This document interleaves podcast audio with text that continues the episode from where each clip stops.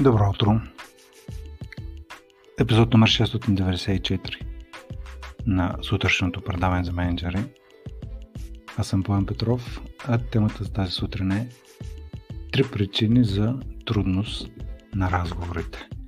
В този епизод ще ви споделя трите обичайни причини, поради които трудните разговори са трудни. Ще видим къде стоят, т.е. кой е източника на всичките три и как да ги преодолеете.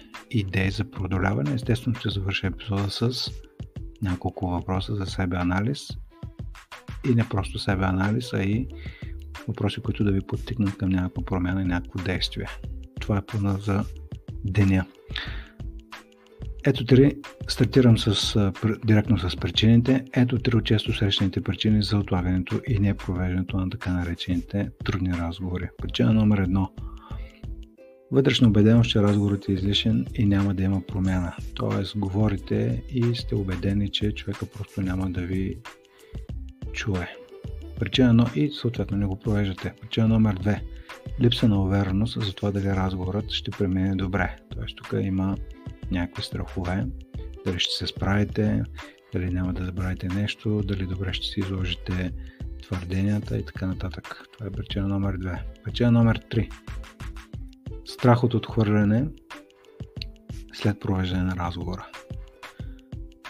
Тоест, след като проведете разговора, съществува страхът, че ще има някакви негативни последици. Дали ще са емоционално, психически или уволнение, нали, всякакви. Тоест, страх от някакво, от някакво отхвърляне.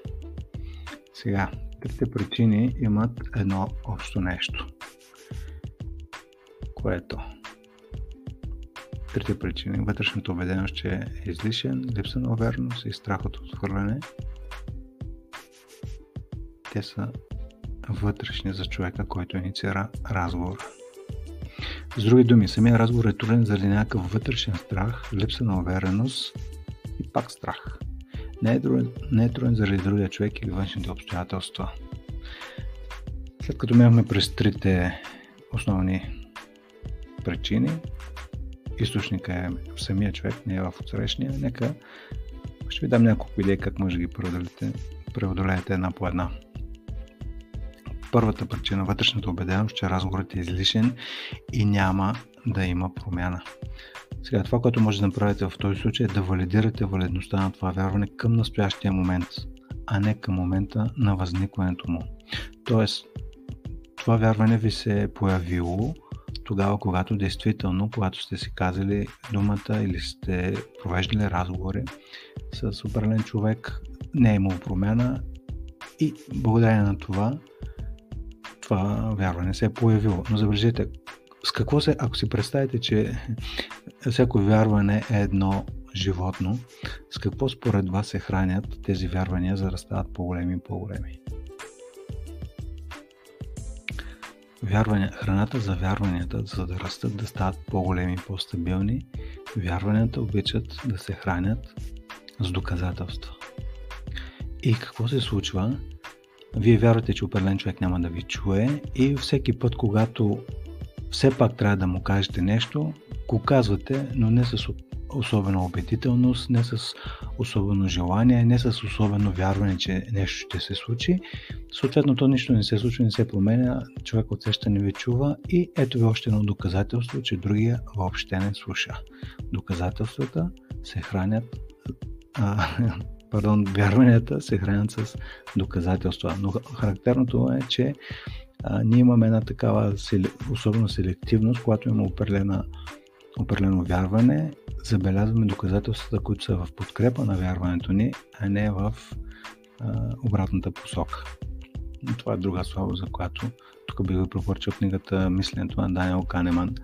Той надълго и на широко ги изследва защо се появяват а, тези слепи петна.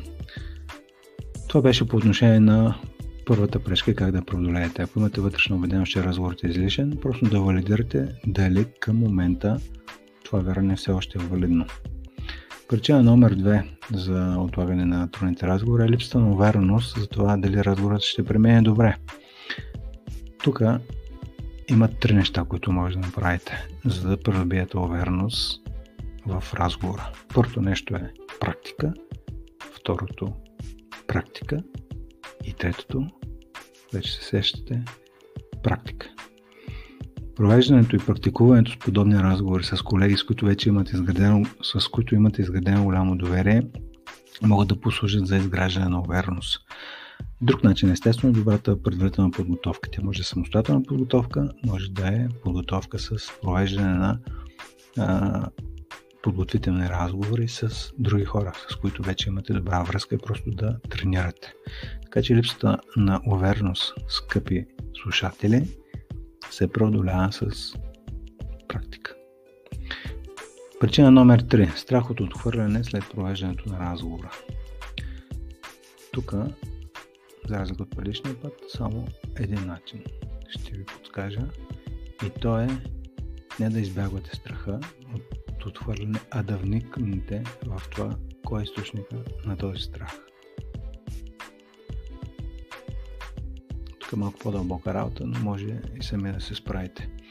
Нека да завърша с два въпроса, които вече да ви предвиждат към действие. Запознах ви с трите основни причини за трудност на разговорите. Те всичките тръгват от едно място от самия човек и три начина за тяхното преодоляване. Двата въпроса, с които ще завърша е пър... въпрос номер едно. Кой е най-лесният труден разговор, който може да проведете още тази седмица? Кой е най-лесният труден разговор, който може да проведете още тази седмица? Действайте, направете, направете или още днес бих казал, когато слушате този подкаст. И въпрос номер две. Кой е най-трудният разговор, за който може да се подготвите чрез тренировка с приятел? Да, това може да е разговор за повишаване, за промотиране, за преместване, за каквото и да е. Тренирайте го с приятел, който и да е този труден разговор, защото реално колкото по-бързо го направите, в повечето случаи толкова повече ще се спестите от чакането и неудовлетворението от непровеждането на този разговор. Това беше за днес, скъпи слушатели. Три причини за трудност на разговорите, епизод 694. Хубав ден ви пожелавам и до скоро.